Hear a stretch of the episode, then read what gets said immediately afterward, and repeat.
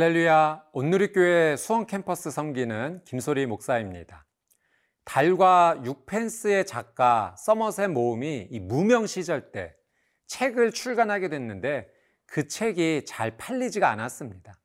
그래서 이 자비로라도 광고를 내야겠다라고 생각하고 이 적은 돈으로 효과적인 광고를 하기 위해서 서머셋 모음이 이렇게 광고를 했다고 합니다. 마음 착하고 훌륭한 여성 찾습니다. 나는 스포츠와 음악을 좋아하고 성격이 비교적 온화한 젊은 백만장자입니다. 제가 바라는 여성은 최근에 나온 서머셋 모음의 소설 주인공과 같은 모든 점에서 그 주인공을 닮은 여성입니다. 자신이 그 주인공과 닮았다고 생각되는 분이 있다면 즉시 연락해 주십시오. 이 광고가 실리고 나서 이 서머셋 모음의 책이 이 서점에서 찾을 수 없을 정도로 모두 팔렸다고 합니다. 참 지혜로운 광고였다라고 생각을 합니다. 오늘 말씀에는 이 지혜의 근원과 시작이 하나님이심을 우리에게 가르쳐 주십니다. 오늘 말씀 통해서 하나님께서 주시는 그 지혜의 은혜가 무엇인지 함께 살펴보겠습니다. 오늘 저에게 주시는 말씀은 욥기 32장 1절에서 10절까지의 말씀입니다. 말씀 앞으로 함께 가겠습니다. 욥기 32장 1절에서 10절 말씀입니다. 욥이 자신을 의인으로 여김으로 그 세 사람이 말을 그치니 람종족 부스 사람 바라겔의 아들 엘리후가 화를 내니 그가 요백이 화를 내면 욥이 하나님보다 자기가 의롭다 하며 또 세 친구에게 화를 내면 그들이 능히 대답하지 못하면서도 욥을 정죄함이라. 엘리후는 그들의 나이가 자기보다 여러 해 위임으로 욥에게 말하기를 참고 있다가 세 사람의 입에 대답이 없음을 보고 화를 내니라 부수 사람 바라겔의 아들 엘리후가 대답하여 이르되 나는 연소하고 당신들은 연로함으로 뒷전에서 나의 의견을 감히 내놓지 못하였노라. 내가 말하기를 나이가 많은 자가 말할 것이요 연륜이 많은 자가 지혜를 가르칠 것이라 하였노라. 그러나 사람의 속에는 영이 있고 전능자의 숨결이 사람에게 깨달음을 주시나니 어른이라고 지혜롭거나 노인이라고 정의를 깨닫는 것이 아니니라. 그러므로 내가 말하노니 내 말을 들으라. 나도 내 의견을 말하리라. 욥기 31장까지는 욥과 욥의 세 친구들 간에 이 세 차례에 걸친 격렬한 상호 논쟁이 있었습니다. 이제 오늘 말씀 32장부터 37장까지는 이 엘리후가 등장하여서 중재하는 변론을 합니다. 우리 1절 말씀을 같이 한번 보겠습니다. 욥이 자신을 의인으로 여김으로 그 세 사람이 말을 그치니 욥과 욥의 세 친구가 서로 논쟁한 것은 이 한 가지 이유입니다.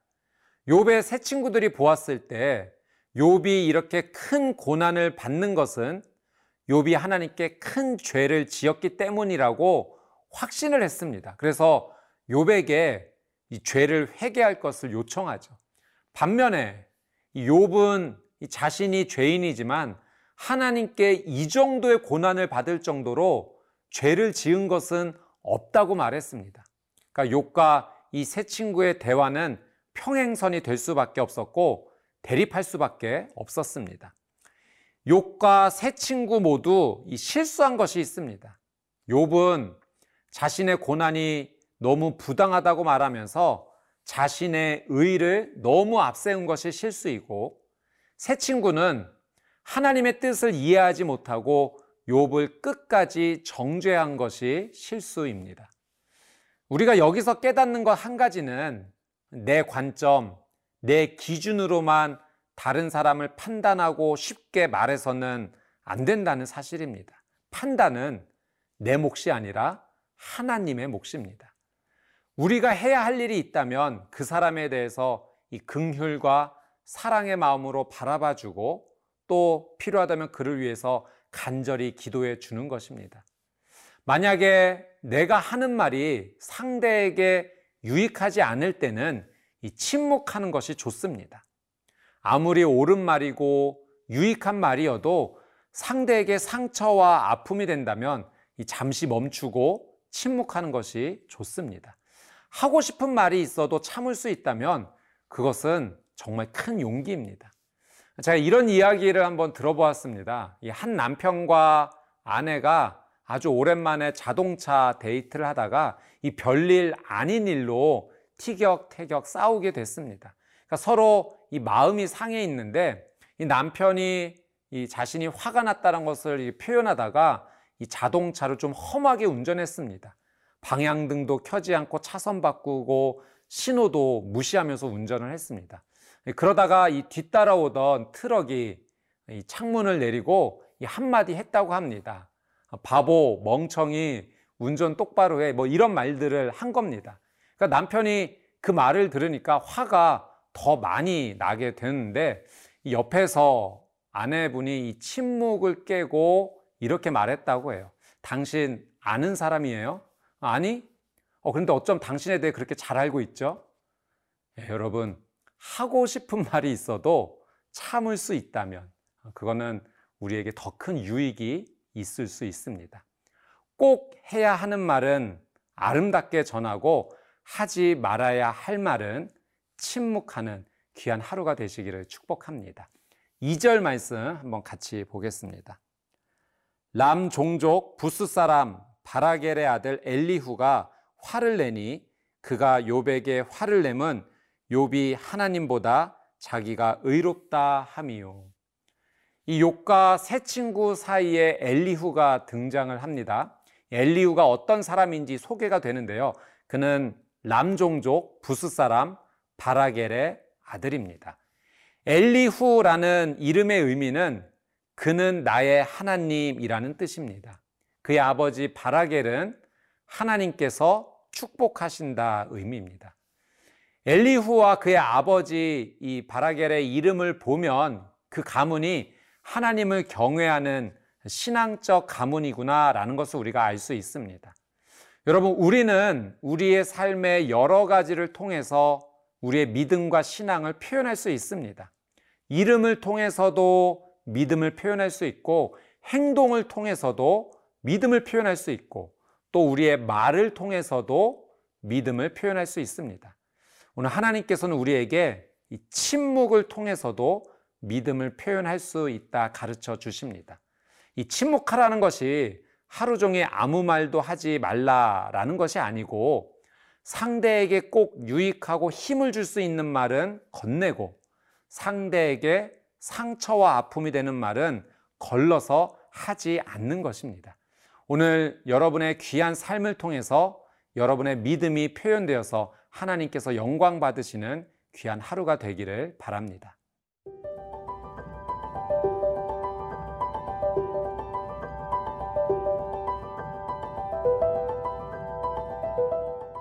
6절 말씀 함께 보겠습니다. 부스 사람 바라겔의 아들 엘리후가 대답하여 이르되 나는 연소하고 당신들은 연로함으로 뒷전에서 나의 의견을 감히 내놓지 못하였노라.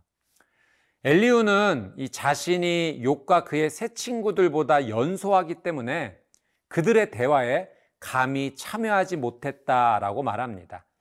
이제 그들의 대화가 모두 마친 후에 이제 조심스럽게 자신의 생각을 말한다라고 하죠.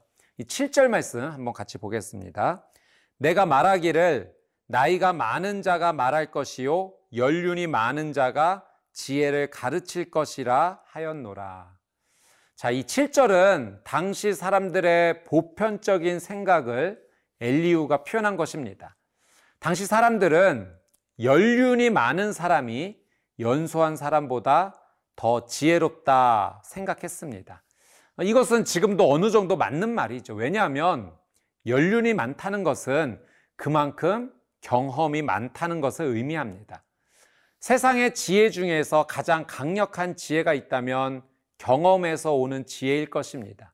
경험해 보지 못한 사람에게 경험한 사람이 건네는 지혜는 너무나 중요합니다. 엘리후는 자신이 연소하기 때문에 연륜이 있는 이 욥과 욥의 세 친구들의 대화를 들으면서 그들 사이에 지혜가 표현되어져 이 어려움에 대해 옳은 결론이 내려질 것이다 예상했습니다. 그런데 그렇지 못한 것이죠. 서로 자신의 주장만 강하게 말했지 도저히 해결이 되지 않았습니다. 8절, 9절 말씀 같이 한번 보겠습니다.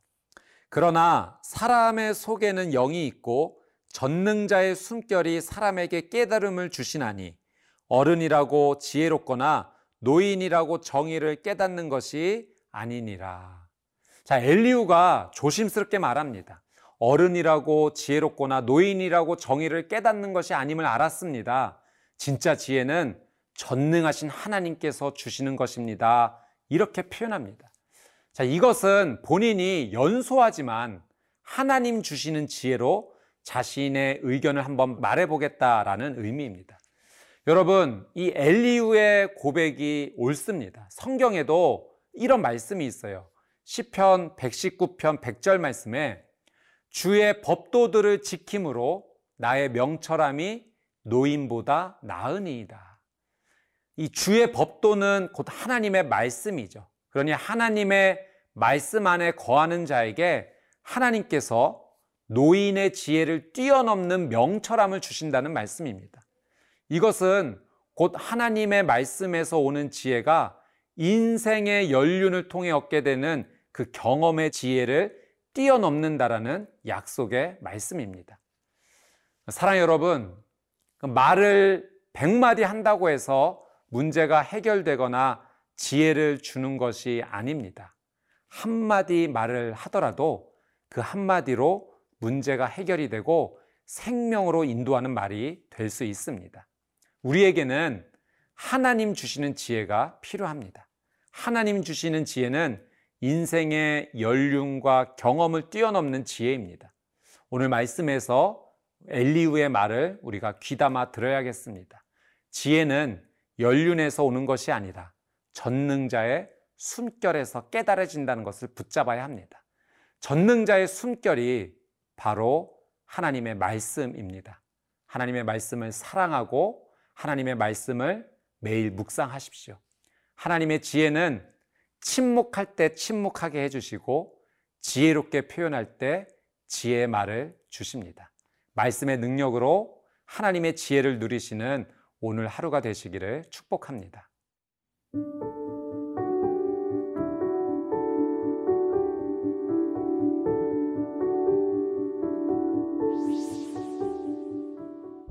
사랑하는 주님, 내가 말을 할 때마다 내 입에서 생명의 은혜가 흘러가고 선포되기를 원합니다. 내가 말을 할 때마다 우리 가족이 회복되기 원합니다. 내가 말을 할 때마다 직장과 교회가 연합하고 사랑하기 원합니다. 나의 입술에 하나님의 지혜를 담아 주십시오. 침묵해야 할 때 침묵하게 하시고 말을 해야 할 때 전능자의 숨결이 흘러나오기를 원합니다. 하나님의 말씀을 사랑할 때 이런 은혜가 있다는 것을 깨닫게 해주셔서 감사합니다. 하나님 말씀을 품고 사랑하는 오늘이 되게 하옵소서. 감사드리며 살아계신 예수님의 이름으로 기도드리옵나이다. 아멘.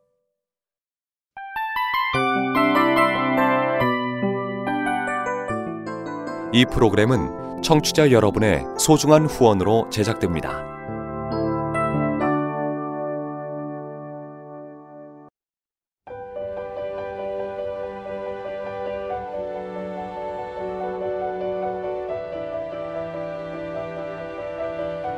세상에는 수많은 교회들이 있지만 더 깊이 있는 말씀 강해를 찾기 위해 크기로만 교회를 선정하지 않습니다.